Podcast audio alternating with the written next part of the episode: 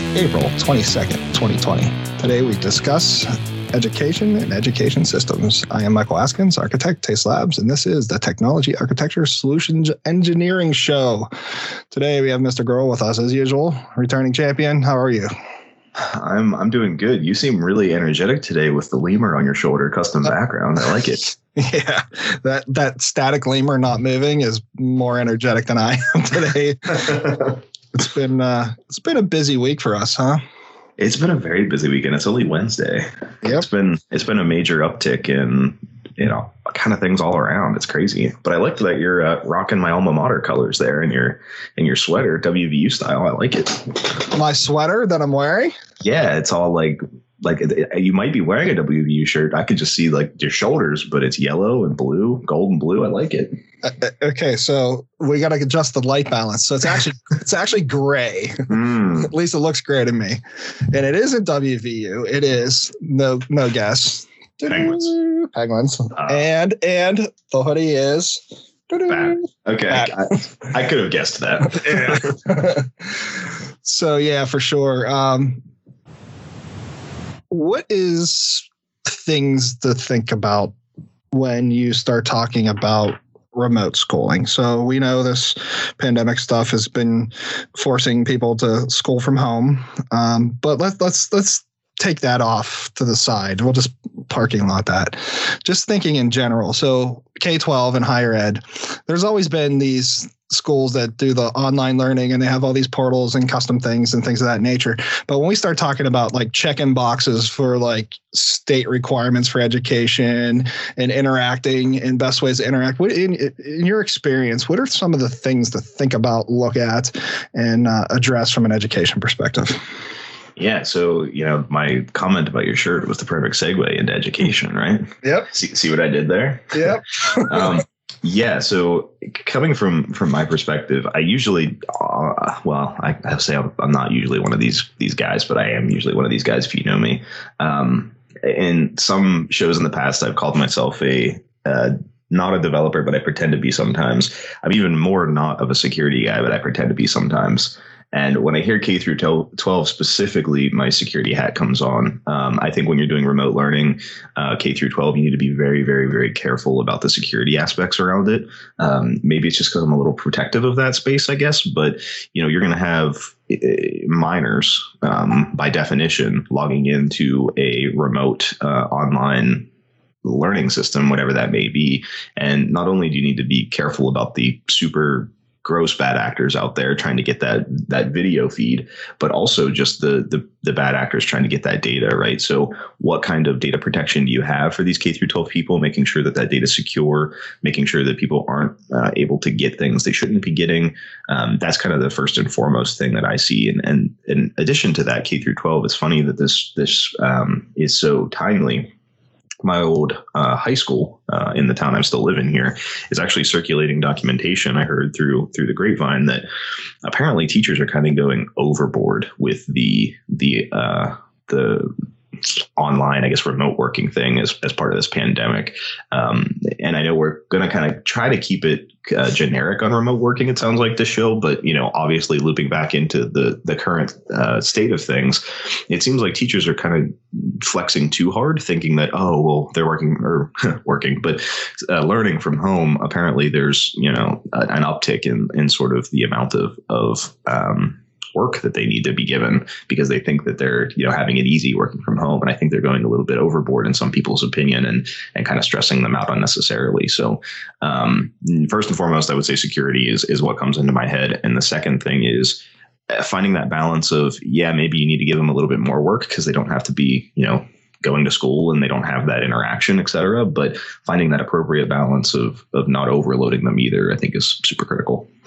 Yeah, absolutely. I agree with all those sentiments. And the one thing that I do want to call out is is out of your statement is is getting at what people outside of the direct learning sphere being you know the k-12 student teacher and administration eh, getting at the the data if you will it's it's getting at the the actual people so having to children myself the one thing that is completely annoying is the fact that and I and I preface that by saying annoying, but I actually am okay with this, is the fact that if they need to print something off, the gyrations we have to do to get stuff out of the system that they're using to me to be able to print that print it for them is it's not Herculean. It's not difficult at all. It's it's just a real pain in the butt, right?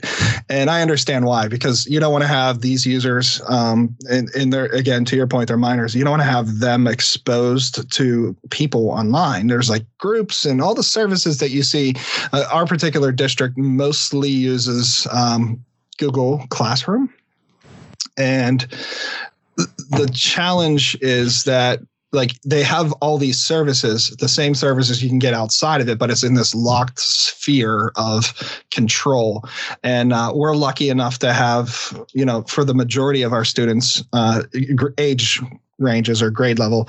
Um, you know, if you if you're on, you know, grade grade seven, grade eight, grade nine, grade twelve, all the way through to grade twelve, I mean, it's a one to one device situation, which is huge, right? So you're not only just controlling um, how they get at the stuff, but you're also controlling, you know, content and things like that that they're exposed to, which is which is super cool. And you know, I and I appreciate that.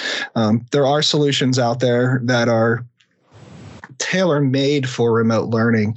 Uh, it's you see it mostly in in higher ed, but occasionally you see some of these solutions in counties or school districts that have you know massive amounts of disruption in their learning due to seasonal things such as snowstorms like up here in the northeast you know there's a swath across the maryland belt where you know like normally where we're at in you know southwestern pennsylvania mostly for the most part of our year we're in this space in this place um, the thing that is unique is we have a snow day and it's like ah free free day free for all. And we we build in snow days.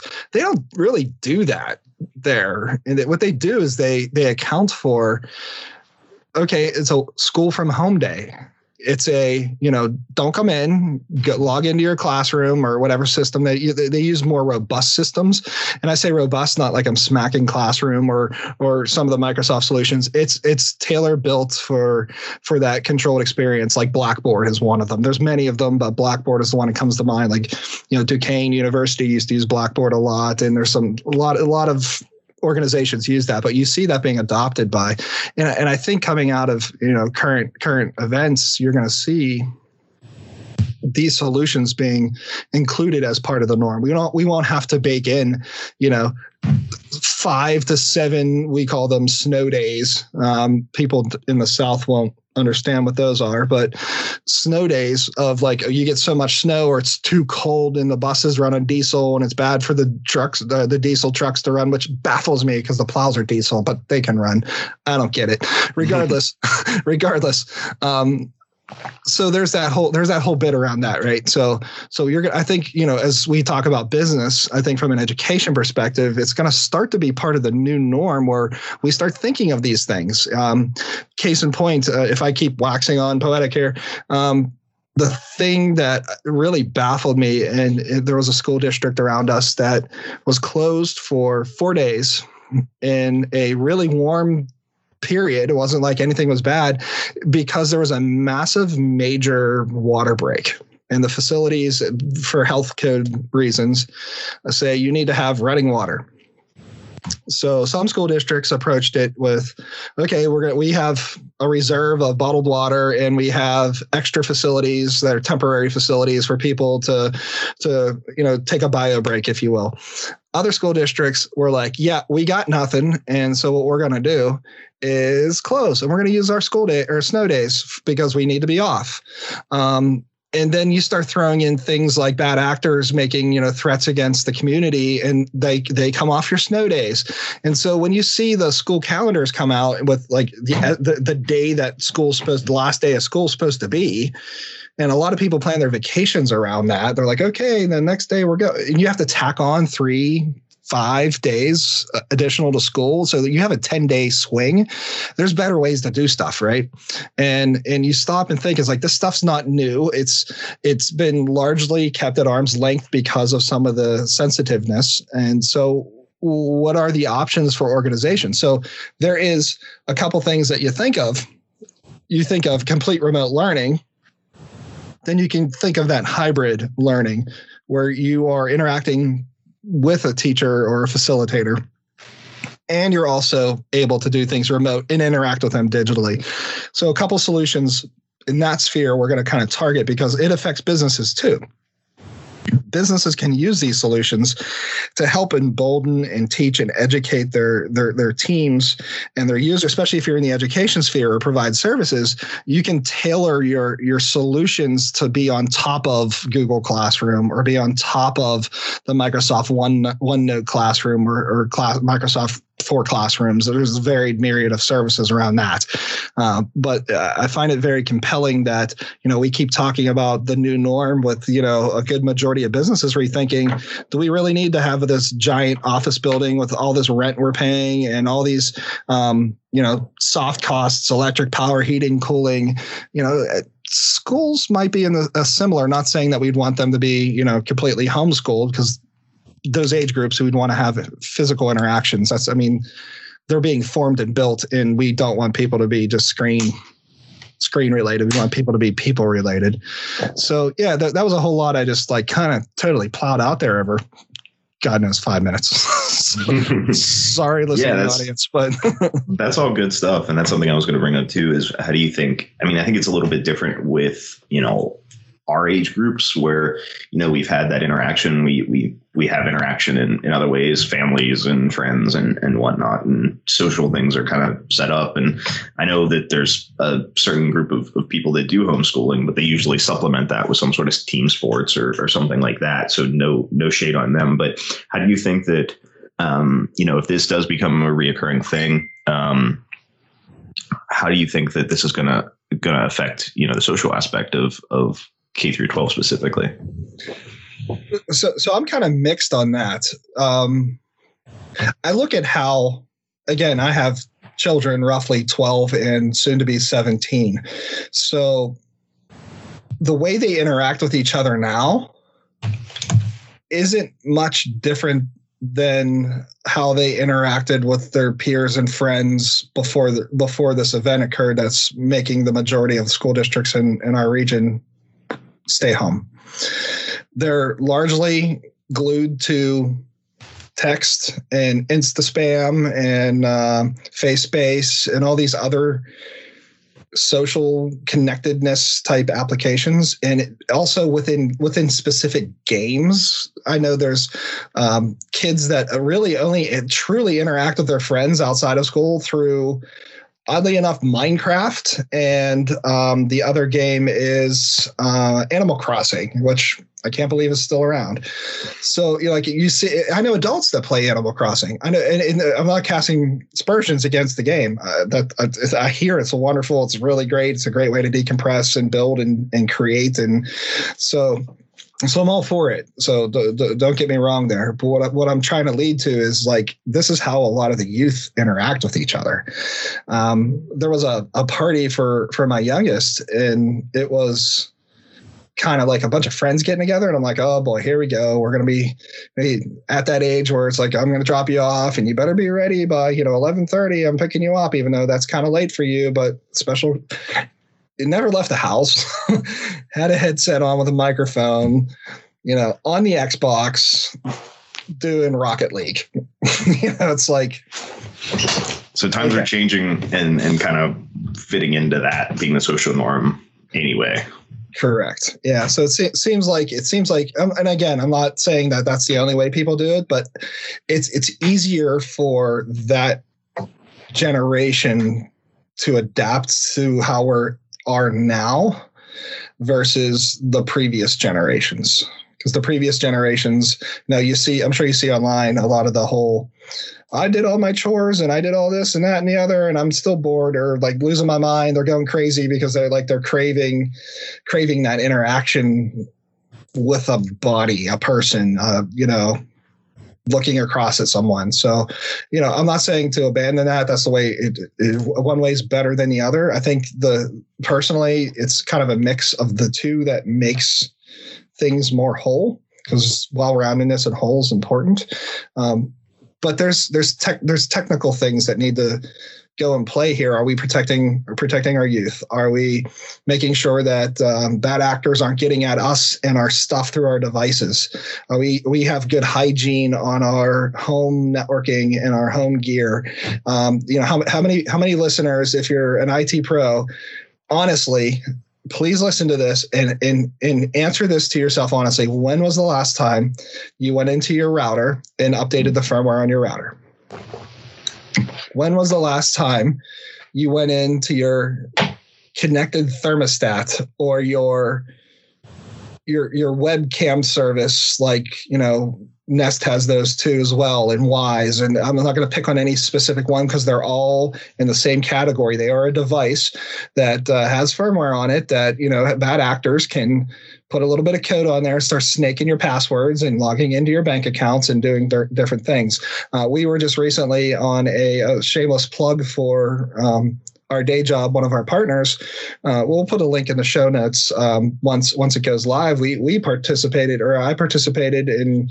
I know the media side. You worked out. Uh, a, a, pretty big engagement where they were talking about security and home remote workers and you know iot is a real thing um, a real challenge you know they brought up issues with you know alexa and I'll say Cortana. She she's she's in there too, and Google Home. There's yeah, that's one niche. But when was the last time you updated your stuff? And because like now it's the safety of your kids. When was the last time you spoke with your children about what pictures they post online and taking their device and making sure that when they when they have a picture that the GPSs are not put in the metadata or the EXIF information of that picture, not just the metadata, but the EXIF information which is essentially made metadata, but at another layer, right? So ask yourself that. And are you truly, you know, protecting your your your youth uh, and then you know thinking again technically like what is what is all the stuff that goes into these different solutions and i'm not going to say one's better than the other because you know, I, I have a preference and you know i lead with with what i know and what i can control. But i also understand like my kids use google classroom a lot. And it's really nice to see the card layout and seeing the assignments on there. Are you familiar with google classroom? I surprisingly am not. I mean, I've heard about it, I've like read about it and watched videos on it, but I actually never got to use it. My uh, high school was kind of missing the boat on that. They're a little bit better now, um, but back in my day, it was not really widespread. We we were the part of the team that was just like, oh, it's a snow day, you have a free day. Um, and in my college, they usually did Blackboard. Mm-hmm. Um, so most of my remote learning through college was in Blackboard. So Google Classroom um, never really got to see how it worked, if it was good, if it was bad, good, bad, ugly. I'm kind of I'm not I'm not familiar on that one.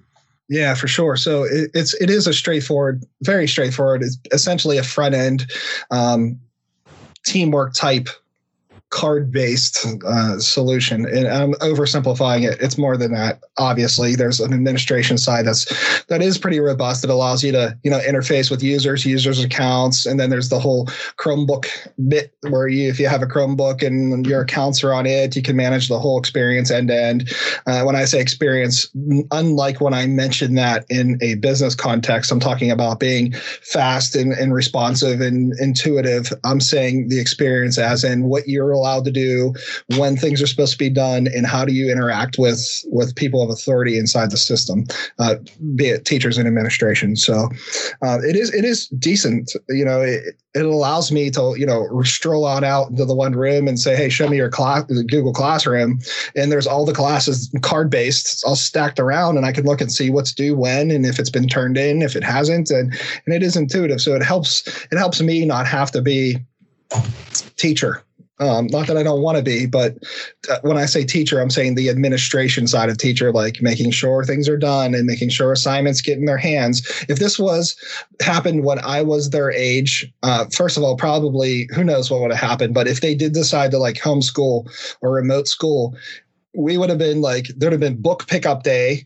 you know, and then we would have our list of stuff, and somebody would have to say, on this day you do this, and we'd fill out the paperwork, and then have drop off points. And so, so I I am grateful of all the solutions for that. So Teams has been used a lot too, and some of these systems and school districts that have teams uh, or has teams for administration are also enabling teams because of its its unique ability to to be a little more i don't want to say intuitive because like anybody can run google classroom if you can run a mouse but it just seems lo- the, the way it is logically it seems more robust right? So are you familiar with people using teams from a learning perspective as well as extending that a little bit further and talking about onenote for classroom? On the teams front uh, i am a little bit i've i've interacted with some colleagues and, and such that that do use that from a learning perspective, usually in the in the higher education space. Um, I haven't really heard of it from the K through 12, just because I'm not associated with those. I don't have kids of my own, so um, I'm not really exposed to that level. But from a from a college layer, I have heard some people using that. And it's kind of funny the amount of people that um, I've, I've heard not really fights. That's the wrong word, but arguments, I'll call them, about whether um, you know college age people should be uh, connecting with Teams or connecting with Zoom. So you'll have a group of people that use Zoom for their their college experience. They're like, hey, let's hop on a Zoom call, and then the group of people that use uh, Teams are like, oh, I don't know how to use that. Let's use a Teams call. And then other people are like, oh, Teams is too complicated. No, Zoom is too complicated. So it's kind of just whatever you use is what they go with. But um, I've heard of OneNote for Classroom. Um, I'm not really sure that I know much about it though. So for the listeners and for myself, why don't you explain a little bit about that? Yeah, absolutely. So if, if you follow our uh, LinkedIn, Twitter, etc., uh, for our day job, you'll see that I posted a while back some stuff about the teams and OneNote notebooks. So there are several several branches to when you think of education in OneNote. Um, so I'm I'm going to rewind a little bit and address a couple things. So first of all, some school districts, ours particularly, said we can interface provide with your permission with your ch- children through. They listed off several collaboration video communication talk perspective uh, solutions. And zoom was one of them. And i don't want my kids using zoom because it, in my mind at this point they haven't addressed a bunch of security things yet. So so i'm not that guy to you know stomp my feet and say hey look at me and look what you're doing. But i i kind of sent a, a, nudge to those who would interface with our children say I prefer Teams at this point because some of the security bits around that, if you're going to do that, um, or WebEx Teams. Uh, I'll, I'll, even, yeah, WebEx Teams is, is another enterprise grade security focused um, solution. So, so from interfacing with someone and having a call through Teams is, is one aspect of it. Uh, the other aspect is actually having content and lessons with audio and video recording all within the one environment, be it OneNote, that is, say, embedded in a team is fine. You don't even have to embed it, it can just be a standalone OneNote. But you have an ability to have a teacher notebook, an administration notebook, and a student notebook. And there's there's mechanisms in which teachers can bring their their lessons, their videos, their their their audio, their whiteboarding, um, even solving say say you're a chemist or you know equations or math or writing styles you can show in real time or video and, and have it play back in real time what you're trying to get across as opposed to say hey here's a collection of youtube videos go learn the content. You're actually still instructing on how you want to interpret that content and you're delivering it inside of teams. And it has the ability to have homework and quizzes and handouts and takeaways and, and, and, an ability for that to be built inside of the teacher notebook and assign it out to your class or a subset of your class depending on you know how, how you do your do your work eh, which is really nice. So there are similar capabilities within you know google i'm going to focus on google classroom. Blackboard is its own thing. Those those larger I'll use the word behemoth style systems for for profit higher ed or even for not for profit higher ed. Um, that's its own thing, right? that's distance learning solutions. This is more that hybrid solution where you still need to interact with people. Uh, even if you don't want to, you can, or if you can, go for it. But there is abilities for these teachers to build this out and truly flesh out what it what what they want to teach and how they want to get their messaging across because that's important, right? The the fa- facts are facts and those facts need to be disseminated, but those facts being retained is has a lot to do with the delivery of those facts. And and onenote does a really great job at that. And if you're a onenote subscriber you can actually add on to like so if you're a teacher and say you use onenote personally because you have whatever reason you have OneNote for, um, and you decide, you know, your organization decides like, oh yeah, we're going to do our classes through this, or you want to do your classes through this, you can add that onto your your OneNote, and it just adds some additional capabilities to be able to see who's turning what in and questions and interactiveness with your students. It's uh, pretty straightforward. Um, you know there is a slight uh, curve to to getting some of that back end fleshed out but once you it's one of those things where once you get the eight ton boulder slightly rolling it just becomes a thing of its own and it becomes it's native intuitiveness i, I guess. Native intuitiveness that's not a real thing but i'm going to stick with it. So that's interesting. I, I my my thought that comes on all of that and obviously you're going to be taking point here in a lot of this because you're living it right now. But my thought on all of that is um, how, how what does that look like from a hardware perspective? So I know that like if you and I wanted to do a teaching session, it would be quite easy because we have surfaces everywhere and touch screens and monitors and, and et cetera. But on the devices that your your uh, your kids and, and other students that you're aware of are are getting, are they touchscreens? Uh, and if not, how are they? Are they just doing kind of keyboard form based um, quizzes or, or or homework or something like that? Or are they actually printing it out and scanning it back up? Like, what does that look like? Yeah, so so I'll tell you how ours are currently operating right now, and there's two factions with both of mine. They both operate differently, and this goes to the flexibility of certain certain solutions, right? So my oldest has a Chromebook and uses that Chromebook for school and other things too, oddly enough, but mostly for school. And goes in, does all the school stuff, and walks away from it. But done. Complete school district provided solution. Now, my other has the opportunity to have that complete school district experience, and you know which one this one is as soon as I start talking. However, they choose to not you do it that way. They chose to use a Surface because this particular child of mine is definitely a more of a Microsoft person and loves the touch screens, loves the ability to create and build and, and do things um, and not have a curated experience, but make that experience unique to themselves. So they go and do it like they're allowed to log in to these these school district solutions. But as with business this is the, the the, big finger in the air. And if, if this was a video you'd see me waving my finger profusely in the air. When you take that device and you sign it into the school district's system the school district has control over it. Just like if you were in business and you used a BYOD device and you said i'm going to use my iPad, my my Surface, my HP, Dell, insert product here.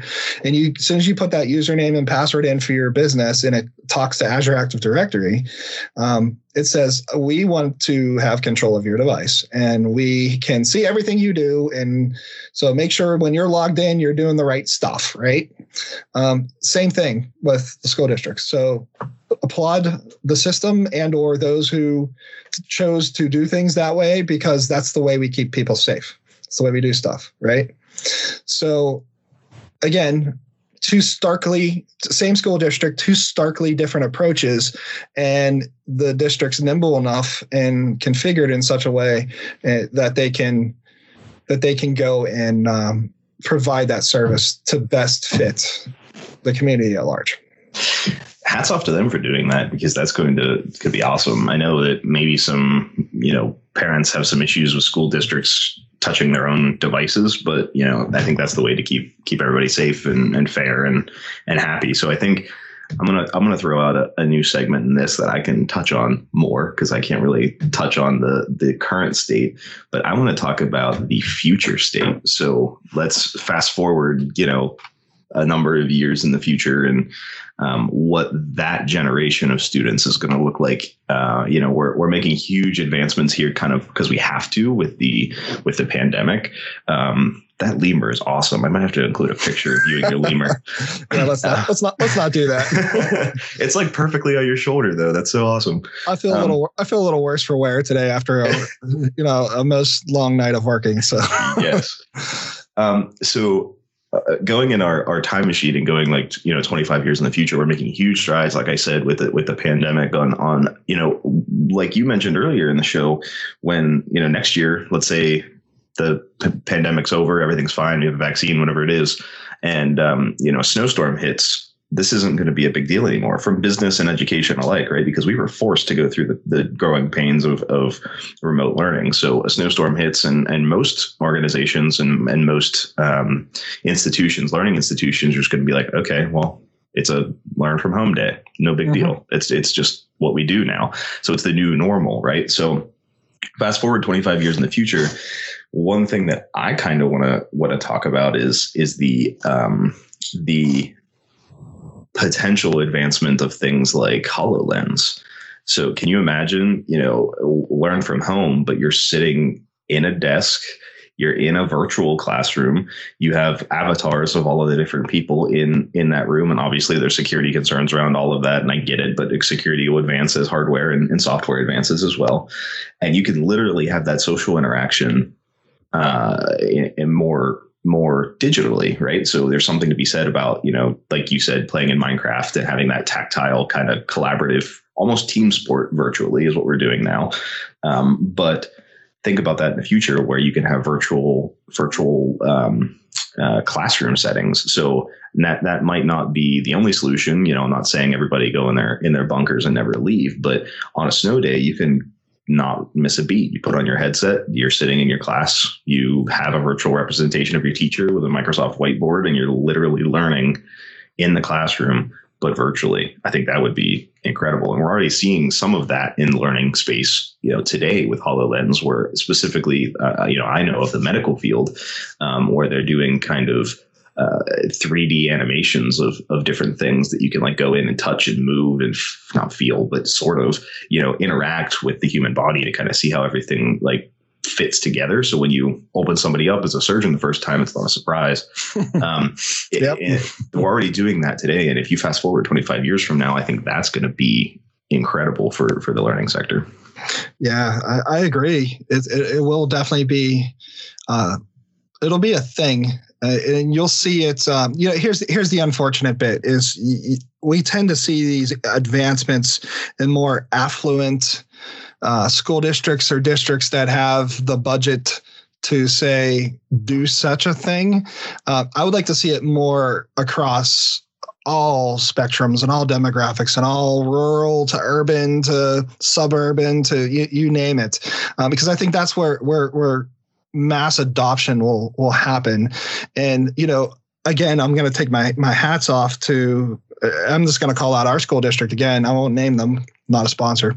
Um, but uh, the one thing they did was multiple emails from their systems saying that we are going to do remote learning and here's what to expect. We're going to do remote learning and here's what to expect. So we being my family are um, I, I i'm not using this word in a religious sense but we are blessed enough to have devices because of what I do that it's it's quite easy for me to like take something I work on and reprovision it for the the kid I told you that like surfaces as opposed to Chromebooks. It's easy for me to do that some families have one computer for the whole family, and, and most families do actually, uh, and that's why you see so many people chicken pecking on their phones because that's their personal device and where they can feel safe that you know somebody's not going to screw up what they're doing or what have you. Um, so so the appeal to Do you have internet? If you don't, we have hotspots for you. Do you need another computer or do you need a computer so you can operate and learn? Um, you know, we have a, a, a very a very good school district that we have that here. There's a lot of school districts that don't have that you know, I, I, would think more don't than do. And, and, it's not like we're in an affluent area. It's we have more of a, a, a press of the foot down on technology. And, you know, I, I applaud our school district, but I, I encourage people to help support their school district so that they can have a similar similar experience, so that they can have, so we can have you know democratization of of IT that we talk about in the business sense, but we can have that in the education world as well. Because, you know, you don't know where the next rising star programmer is going to come out of. It can come out of could come out of farmlands, it could come out of urban, it could come out of suburban. You don't know. In giving somebody that opportunity is what is clutch, right? And I'm in without saying anything about it and because this is not the forum for that but i'm very big on making sure that technology is enabled uh, you know across our communities that that we we we live in and the more I get go down that rabbit hole, the more I see how technically deficient we are in a lot of those areas. Um, so again, hats off to our district for for doing, and it's not the right thing for just taking this approach, but also you know the listeners across the globe. You know what is it? Think about what is the districts that I'm in uh, doing, and if you don't have children, it's just as important to you that you still have that concern, because technologically they're our future, and you know 10 20 30 years from now they're going to be at the helm right? Yeah, I think that um, yeah, I've, I've kept an eye on a lot of that on on what school districts, mine and and you know mine in my area are doing, just really out of sheer curiosity, and um, it seems like a lot of them are moving you know towards the the Chromebook and, and iPad um, realm now because of necessity. So you know I think in the future, um, obviously, and this is unfortunate truth. Um, I think that the more affluent areas are going to be the, the, the leaders in things like virtual uh, reality and augmented reality, as they likely were the leaders in in iPads and Chromebooks and that sort of learning mechanism. Um, but I think that'll trickle down, and, and as things get cheaper, um, I mean I don't even have a HoloLens because I don't want to drop the money on it right now. Um, so me being in in my space, I don't have it. But as as things going in the future, uh, things get cheaper, things get more uh, robust. I think that unfortunately it'll probably start as you described where the more affluent areas are are, are doing that because they have the means um, but i think moving forward it'll it'll likely spread to the to the less affluent areas as well. Yep, absolutely. So shameless, shameless, shameless plug for you know our our partner Microsoft. Um, the one thing that I found super encouraging is that you know I, have been down you, you know I'm the IoT HoloLens that whole path right? I go down that path a lot. I live in that space a lot. And so so the one thing that I found super interesting is that the uh, VR headsets that people use for gaming and Google services and things like SketchUp and Minecraft and you you, you buckle all that stuff together and there's these experiences within Microsoft and support within Microsoft for augmented reality and things of that nature. Um, and there, there, there's a big take on like businesses doing these virtual monuments and, and interacting with people in a virtual way, either through AR, through phones or, or lenses or headsets and things of that nature. So, so we have some VRE type things here. In fact, one of my, the more technical side of, of my children. Um, they're both technical, but one's like super wants to code the world. Um, strange, but go for it, dude. Um, he uh, he has a VR headset for for gaming, and it's it's pretty cool. It's great. And then I sit there and I'm thinking to myself, like, okay, it, that'll get old. And aside from me getting motion sick and nauseous, um, yeah, that's cool. But then I'm like inside of I'm inside of Visual Studio Code and I see updates for like repositories for bringing in, you know, SketchUp worlds into a, you know, a Teams deploy that interfaces with that headset, not necessarily the Microsoft HoloLens, but with that particular headset, right? And then I see, you know, Google has very similar things, but I see from from the business side, and to your point, it would be nothing to create a dotted line to a VR classroom. I mean, it, it, wouldn't take, I mean, it would take effort, but I think that we're there enough that if it's if it's not being done already, I'm sure it's being done. I just haven't really looked. But if it's not being done at scale soon, it will be. Yes. Yeah, I definitely agree, and I think it's particularly for it's easy in our our space, right? Because you know we we work from home most of the time. You know, even times that we are on site, we necessarily don't have to be. So we don't really see a huge issue with with what we're doing and what we're living now. Um, sometimes we go on site just for the FaceTime because they want it or we want it. You know, it's nice to be across the table from somebody to kind of sketch something out, but it's a nice to have. It's not a requirement. But there's a number of professions that you really need that social interaction, right? I mean, there's a million. There's there's sales. You know, you need that social interaction for the sales kind of extroverty type people, and uh, for hands-on, you know, work like in the trades, you need you need to be there. You can't. There's no option for a remote remote worker, right? So, um, for those type of individuals that are learning, um, I think it'll be super awesome to uh, be able to, to pop on the, the headset and, and go there. And one example I had is one of uh, my wife's really good friends is a she's in medical school and she's doing her residency, and they're kind of stuck right now because they don't have the gear to have her kind of go through and, and follow and learn and do things like masks and face masks and, and all of that. Uh, but you can't really do that from home. you know, you can't you can't remotely be a resident. So, you know, the VR level what? of that would be can, awesome. Can you? I mean, I mean you could you? have you could have home people you could have people just come into your house and, do a drive through kind of so so you know you know those things that go on top of the cars that google drives and get street view just put them on a hard hat and put them on top of who you're supposed to follow. So you get that 360 pan view of everything they're doing. Well, what I was going to say is actually not far off of that is HoloLens or, you know, the other plethora of, of VR devices, right? I mean, Google Glass could do this, which kind of fell off the face of the earth and maybe is going to make a resurfacing. Who knows? But it, pop a, pop some goggles on because they're going to be wearing goggles anyway, right? Pop a, a uh, a microphone and a camera on it and have somebody at home that can't physically be there for safety reasons or sick reasons or, or, whatever it may be, pop that on. At least they can follow around and hear what's going on. Can you imagine the value that they're missing right now? They're they're missing oh, yeah. The the response of a pandemic, and I get why they can't be there. I'm not being like, oh, get them there because the people that are actually saving lives need the equipment, but you know, having that VR headset, popping it on and be able to follow them around, that would be clutch and, and super, super awesome learning experience that you're not really going to get uh, so, in most cases. So I just I just mailed myself so I can have the business idea locked down for for future royalties in case somebody takes it. the system's called the the doctor's virtual face shield. Oh, I like it. I like it. Yeah.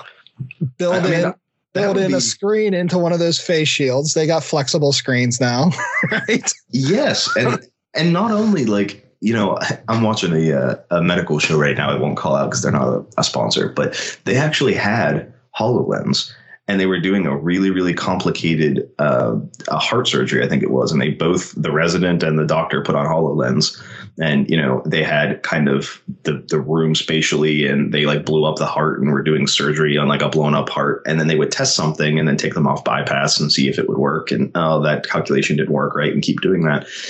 That's awesome in its own right period. But being able to have residents not have to be there and obviously there's there's no substitute for being there. I get it. But for times like this where you literally cannot be there or maybe you're sick you, you can't come into the to the hospital or you know maybe you're you have a, a family emergency and you have to travel home you could keep so much moving forward in that VR world rather than having to just not be there. And and I say that for residents just because it's something that's been on top of my mind lately, uh, personally. But same thing for for learning like dentistry or you know the trades, um, anything like that. You could be with a person who's experienced and doing it for real. And, you know, especially for people like me, there's no substitute for watching it and doing it. So I think that would be super awesome. And, and like to your point, we're kind of there. There's nothing technically limiting us from we, doing that. We have robotic surgery now that, you know, urban, like very urban people, medical centers can like service people in need. So, mm-hmm. I mean, those things are really crazy looking when you see them operating. I've seen, I was at an event once where they had a doctor doing something on one side. It wasn't a real surgery, but it was just a demonstration. And, and like down the hall is this machine and it's like doing exactly it's it's insanely crazy and there's internet connections by providers that are like basically pinned up guaranteed bandwidth because that that's a deal breaker there you know mm-hmm. give me the number 10 scalpel oh latency went a little yeah. too far you know that, that's that's what we refer to as a less than ideal situation right yeah. so so like we can do that there's no reason why we can't do this other bit and and i think the more adoption it, there is for these things the cheaper it'll become right so mm-hmm. calling out the obvious it's there and it's it's on the edge of greatness, if you will.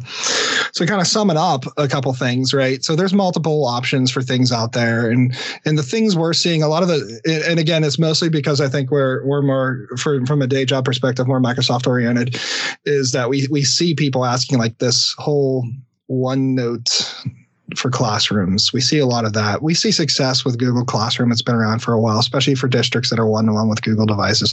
There's a lot of options out there. So a, a couple tips that I have for people that are out there and uh, supporting this and, and consultants and service providers who are servicing uh, the education K 12 specifically, but also higher ed, is you know my tips uh, in situations like this is to to put a guide out for families on setting expectations around you know things to think of. Have you updated your your gear? Have you, you know, be it your router or your wireless access points if you have more than one? Um, or, or you have IoT devices in your house. Know that they're they're there, and you know they're a potential breach or into your own home if you don't do proper maintenance on them. And they make it so easy to log into an administration portal and it says there's a new firmware push button upgrade. It's it's really not a lot of work. So so we recommend uh, from a business side and from an education side those kind of things. What are a couple other things that you can think of to offer out as as tips and advice before we we check on to a new segment today? Oh boy, I'm excited. Um, the one thing I want to touch on is sort of tech related and sort of not. Um, you know, I know right at the end of my high school and college career, there was a, a huge uptick in something crazy and, and terrible, but you know, cyberbullying. Um, just throwing that out there with everybody being online now. Um, it's much easier to to harass people uh, through a keyboard than face to face. So you know, just as a uh, heads up to the the parents uh, listening, which I'm sure you're already aware of this, but if you haven't been thinking of this, um, just keep an eye on that. Um, I think that making sure that everybody stays safe, and that doesn't necessarily mean safe as a as a physical means, but also a mental means. Make sure they're they're staying safe and not experiencing any issues there because that could be that could be quite bad. So, um, you know, with an uptick of, of people being behind screens, there's going to be an uptick of that. I'm sure it's a sad truth of, of the day and age we live in. So just to, to shout out there and keep, keep an eye out for that. Most excellent. Most excellent. So I'm going to, um, make my final statement, which I think in my head, it may be the title of our episode. Oh, working from home and working from school. Not much a difference. Okay. I don't know. I, I, I see a lot of parallels, right? Working on data, making sure that you're secure and safe, making sure you're doing the right things, making sure that you're not going where you're not supposed to, making sure that your connections are good, and making sure that you're safe and secure. I don't know. Let's noodle on it. I like it. I mean, you're right. Kind of the, the everything we've talked about today is kind of parallel. I mean, it's in a different lens, but you're looking at the same thing, right? Yep. Absolutely. So I wanted to. We mentioned a few episodes back that we're going to have a couple new segments we're going to try to introduce now and again, and one of them is I, I kind of like this philosophy of giving back to the community that we support as IT pros. So I subscribe to all the Azure Modern Workplace, Microsoft Office 365, uh, Facebook pages, Reddit's, Instagrams. You know, you name you name the mechanism. I try to be part of the community. There's also tech community in Microsoft, which we really recommend. A lot of people, well, we recommend everyone gets involved. If you, especially if you're an IT pro, um, get on tech community. That's it's strong there and it's very targeted to what you do but you can also get out of your comfort zone so I, I i, prowl there and i and i see some questions out there and I tend to try to answer them, and then I tend to capture ones that are asked a lot. And so I, I pulled a bunch of these and I kind of curated them. I have a team, a personal team that I just have a landing place for for researching things to move forward. And so I just kind of have a channel in there that I just throw a bunch of things in there that I see over and over and over again. And I thought, hey, it might be a good idea to resurface some of those and resurface some of the really oddballs um, that don't happen often. So I'm going to throw this to you blind to see if you know how to answer this one. Oh boy. Normally we like to prep so we can have an answer, but I'm going to throw it to you blind and let's see how you do. So you're throwing it to me blind on a week where we're super busy and my head hurts. So yeah, I'm going to preface that for all the listeners when I get it wrong. So here we go. so actually, I'm the only reason why I'm not giving this to you to prep for is because I know you know the answer. Let me put it to that way. Good. That so, that'll look even worse if I get it wrong. so, so the question came in uh, no less than five times in the Reddit forums, and no less than fifteen times in some of the Facebook, LinkedIn avenues. And the question is something that I know you experienced, and you might have even talked about it on the show before, but the difference when you're setting up in Microsoft Teams, say you're turning on voice services, what's the difference between auto attendant and groups? And what are key things in setting both of those up that you should try to have in the back of your mind? Oh, I think I I think I repressed that whole project because I had to scramble and set like 300 people up in the course of like seven hours. So, um, yeah. So groups and auto attendants, I think, are are similar enough for confusion, um, but not necessarily similar enough for people to think they're the same. So, um, a auto attendant is the ability to kind of have some what's the word I want to look for? So I'm not just like reading a Microsoft article.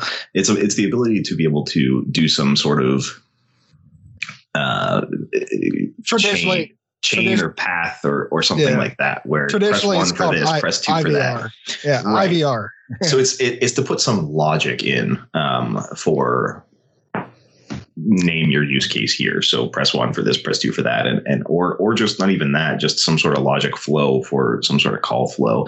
Whereas groups are not necessarily logic based; they're just a group of people that you can ring through some sort of means. So if a number gets called, ring one person, then fail over to the second person after so long, fail over to the third person after so long, or ring them all at the same time, or ring one person, then ring everybody else, whatever whatever it may be. There doesn't have to be uh, I mean, there is logic there. Don't get me wrong, but there's not as much workflow, uh, as I'll call it. Um, whereas auto attendants gives you more ability to have some sort of thought process about where this call should be routed.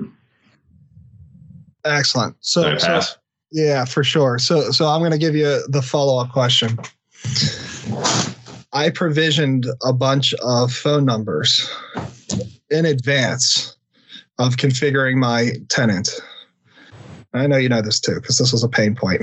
hmm. you, you provisioned all these numbers, but for some reason, when I go into a group and I try to assign phone numbers, those numbers are not showing up. So, in, again, this is a leading question because we know this answer. So, I want you to tell our listening audience why that may be. Well, I'll tell you. I'll tell you the steps that I had to take to uh, to fix this issue or overcome this issue. Well, it wasn't really an issue. It was me working on the sixth or seventh hour of doing this, scrambling and trying to get people home and safe. Um, first thing you got to do is is take a break. You got to get in your car, wear your mask. you got to dri- drive to Lowe's, go to the drywall section, get some some drywall repair kits, get some paint, maybe come back home, fix all the holes you punched in the wall, or bash your head into the wall, um, and then and then take a step back and think about it. Uh, and, and, after that, you could probably realize that in the in the Microsoft world, there's different numbers for different things, which I didn't really realize at first. So you can have specific numbers that are meant for auto attendants in different forms or different groups in different forms, etc. There's I think five or six different options when you're trying to acquire numbers, and um, the the specific client that we had uh, did have this confusion, I think, between auto attendants and groups, and said that they had I think it was group numbers, but I really needed auto attendant numbers, uh, or vice versa. I can't remember what the specific use case was uh, off the top of my head, but they had one and I needed the other, and they thought they had the other. So when I kept trying to do it, it didn't work, and then it would work sometimes because they had a handful of the other numbers, and, and it was a big headache. But it turns out that they had acquired the incorrect set of numbers, which wasn't really a big deal. We just go in and request a new set, um, but it was quite aggravating. So, um, for all the people listening that are doing this for clients, make sure you know what type of numbers you have before you start assigning. It won't let you mess it up, but you will have to repair some holes in your walls. Um, Absolutely. but if you if you're doing it yourselves, make sure when you acquire them, you acquire the the correct ones. Yeah, that's important. That's very important. And that's why, you know, people say it's so easy just to turn teams on where there's a lot of intricacies uh, to having some some guidance on how to do things, even if it's just like you want to do it yourself and you just need a, a little bit of a guidance, or if, you know, you flat out just don't understand and have somebody to do it for you, that that's that's fine too. Um, there's no no one way is not better than the other. It's just having that understanding and the planning in advance of that. Now, here's the other thing that I'm going to throw out there that um, it's a challenge now to acquire numbers, and here's why. So, the massive amounts of people that have moved to remote working um, statistics, roughly end of last month in one week, 12 million people added to teams, and then you throw an additional, um, you throw it up to like what 44 million people, and whatever the percentage it's just it's just increasing at breakneck speed. So there are a finite amount of phone numbers within a particular area code, right?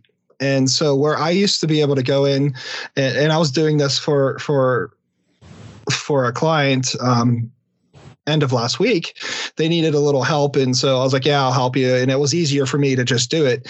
And I went, I needed to provision eight phone numbers and I went in there and it said, "Here's three. I'm like, "What?" like, it's like, how's that possible? And the the it's not that we're running out of numbers it's just that the pool is getting smaller and smaller and smaller and they don't want the, the service providers don't want land grabs of massive blocks of phone numbers that are going to sit unused when people can use them because it's not just like hey run to your local big box store and pick up a, a crate of numbers. It's, you know. yeah, they're, they're trying to prevent the toilet paper rush, right? exactly. Exactly. So that created a little bit of a challenge where, where, you know, I was like, okay, well, here's the deal. I know we recommended that you go here, but you're we're gonna have to stage this. So we're gonna be able to do like three today, and it was it was leading into a weekend. And I said we'd work it the weekend, but three today, um, three Saturday, and three. I don't know if that's still the case because I haven't provisioned um, since then. But some people were reporting back that you know it's based upon how the volume of your tenant and the licensing amount in your tenant too. That's also um, presenting you with those numbers. Yeah, I was going to follow on with three things. What you commented on one, I think that depending on the size of your organization, it, it, changes the amount of numbers you have available. So there's that to look out for. Number two was um, when I was doing this, I, I, had that problem for these that the organization that I was doing this for, which you know, but I'll I'll protect the innocent. Um, I had an issue where they needed to get numbers, and they didn't need numbers for necessarily everybody because we were routing it internal to their teams, and we just needed a couple group numbers and it's in the weed stuff that we don't need to, to dwell on here. But um, something that I realized is, and I can't remember which way it is. I wish I would, or I had my notes with me because you know we're flying blind on this question. But one of them, either attendants or groups, um, in some sort of configuration, had a a, an exponentially more amount of numbers than the other one. So if you're in a pinch like they were, and you want an auto attendant and there you don't have enough numbers, perhaps re-architect it to utilize groups or vice versa, whichever way. I can't remember which way it was. Um, but I remember I looked one had like, like you said, three or four numbers and that was not enough. And the other one had like 20 numbers they gave me at a time. And you can request like a hundred and they'll give you so many. But one of them I requested, I think 10 and they gave me three. And one I requested like 20 and they gave me like 18. So um, I think keep in mind that you could re-architect the solution if you're in a pinch like they were. I mean, they were they were in a situation where they were at risk um, you know, for this for this COVID virus, and they wanted to get all their non-essential personnel out, but they couldn't do that and keep the business running for the essential personnel until they had this phone system in place. So we had to do some scrambling, and it might not have been the cleanest way to do it, but it was the most efficient way to do it uh, at the time, and it, and it worked well. And, and, we can always revisit and optimize. excuse me, optimize later. Um, and the third thing was. Um, keep in mind, and this is not a, a shameless plug, however, this is something that we do in the day job, especially for things like the phone system, and especially in times of of chaos. Um, it's very easy to say, "Hey, consultant, do this for me," um, but make sure that consultant, whoever it is, if it's if it's you know Michael or I or or anybody uh, for that matter, and even if it's internal for that matter, uh, make sure they document everything. This is something, you know, it, it's a little bit different if they're making a, a, quick power app that, yeah, somebody can reverse engineer it pretty quick. Something like this, if you don't document it, you're going to forget. I mean, think about this prime time example. I just did this at the start of the COVID and it's, it's, it's so confusing and it's so, um, big and so many options that you can get terminology mixed up very easily. And if something goes down and it needs to be up for some sort of you know health reason or essential business reason documentation is huge especially in the phone system world. Um, so make sure that your internal person doing it if they you know win the lottery and, and move to a, a island to stay away from the virus. Um, make sure they have documentation so the next person can pick that up. And the same goes for consultants. If you want somebody to come in and just do it, that's great. Um, like this organization did because they needed somebody that you know could do it quickly. Um, but make sure they document everything uh, and make sure that that you have access to that documentation to be able to manage and move and, and update things in the future. Very good points. Excellent points. Um, so so one of the follow-up questions uh, online that i saw that was related to this and and i know for for time's sake we'll, we'll kind of try to keep it keep it short here um, but it it's got to go hand in hand with this question is is like how to handle resource accounts. And so i'm going to take part of this and then i'll toss it toss it to you uh, see if there's any additional bits. So, resource in order to have a group or an auto attendant, there needs to be some some account from a from an AD perspective or an AAD perspective that kind of owns that service, and so you need to create what is called a resource account, and when you provision that resource account, um, you need to provision it a certain way based upon what use you're going to use it for, and then you also need to license it a specific way. And you're in Microsoft gives you licensing uh, uh, gratis for those up to a certain amount based upon your tenant size and what have you. So thinking through the whole plan and where you're going now, uh, three months, six months, 12 months, three years, five years, 10 years down the line, however, however you need to project it out, understanding how you use those resource accounts and the way they go, um, because there is a limit on them, but it's not that it's like, it's not like a deal breaker. It's usually, it's like a really crazy amount that they offer you, but you don't, you want to be efficient because there's a management bit there, right? And there's also a licensing bit that you need to be concerned with. And here's the, here's the thing to consider. If you provision and you license and de-license things certain ways, you can't treat that account because it's interfacing with a service the same as if you I'll be flippant, jacked up an AD account for a user because there's things you can go in there, rename certain things, you can do certain things to make it work. Uh, you can't do that with resource accounts. If the licensing gets uh, gets bungled up, you need to scrap it and start over again uh, for sanity's sake, because you'll you'll go through it and say you, you you make a change and then you get out of it and then you come back into it and you're like, oh, that wasn't right. I'm going to change it back. It'll look like it changed and then it'll look like the service is running, but nothing will work. So here's the things where having the experience, you know, comes in handy. And if you are out there nimbly, you know, pivoting around and bouncing around, um, know that there are a lot of things that you need to have in mind when you do these kind of things. Uh, yes, it is easy to turn this up. And yes, you know, Microsoft is right and Google is right from a Google side. It is easy to turn this stuff on. Uh, it is not as easy to do it properly, and it's even harder to do it where it's sustainable as a mechanism to move forward. So even if it's just getting some insight in a review or a check on what you're doing uh, with a peer or your provider or you know a group like like uh, that that's what that's what we're all here for and to make it a good solution. So that being said, any further things on resource accounts? Yeah, it's similar to the whole um, making sure you pick the right numbers, make sure you pick the right resource accounts. And if you're doing both, it's even more of a challenge to keep it straight in your head um, because you need resource accounts for specific numbers and you need to request both and, and it filters it for you, but you need to make sure your numbers and counts are right or, or you'll really be banging your head against the wall. So um, again, even, you know, if, if somebody's setting it up and doesn't have good documentation, I would be afraid for that solution, uh, quite honestly, because you need to, you need to, uh, you know, document that just for yourself to keep it straight. Um, but yeah, just make sure that they can, they can document that because that's something that is going to take a lot of time to reverse engineer. Um, and you don't want to do that if you're if you're scrambling to do something critical. Yep, you're right, 100% right there. And uh, you know it's it's also the planning right? So we're at an advantage over organizations. There are things available online. Microsoft provides it google provides it all the different providers provide some sort of a deployment planning guide. Uh, we have these like super guides and super spreadsheets and matrices where we sit down and we figure it all out and we lay it out in advance of deployment and then we do the as built documentation as you're recommending. Um, so that that's an advantage. And if you are making a run or a go at it yourself um, try to get that all those little hidden things called out on a big matrix so you can be sustainable and, and move forward with something. And, and here's the thing too, is you might have done it and it might be on and you're thinking, ah, it was nothing. I turned it on.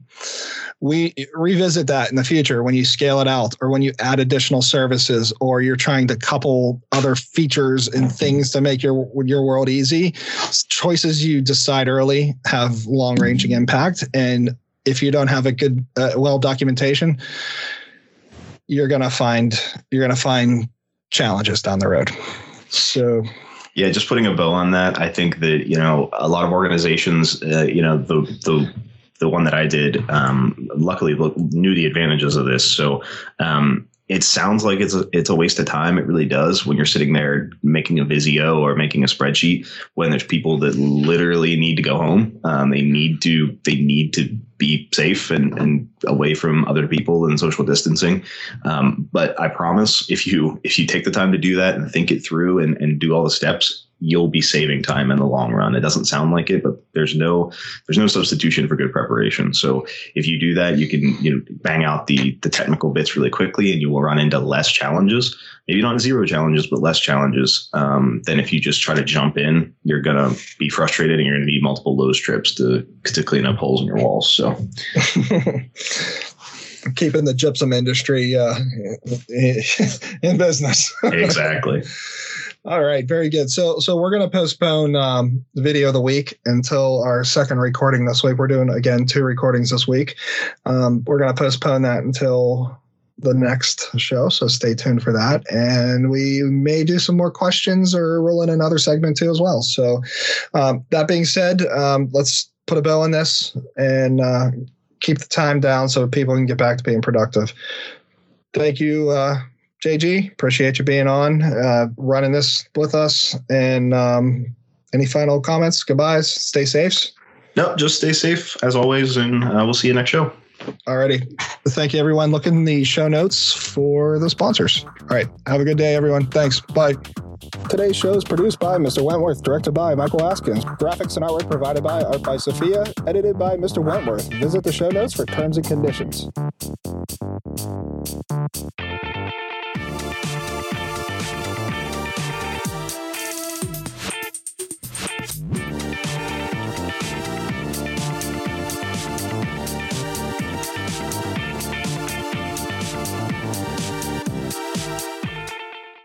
So one of the favorite phrases I, I picked up from um, a guy I used to work with in the medical world, when something was stated that is factual. Mm-hmm. So like I, I, I tend to say, you know, agreed or can confirm, you know, that mm-hmm. kind of a, that approach. I got um, agreed from you. Yeah. he, he freaking used to say, that is a true statement. Oh, you say that a ton. Uh huh. Actually, I picked that up from him. Thanks, That's a true thanks, statement. thanks, Jeff, if you listen. And snap. What's up, dude? Where's your snapper? Oh, somewhere. My office has got super messy.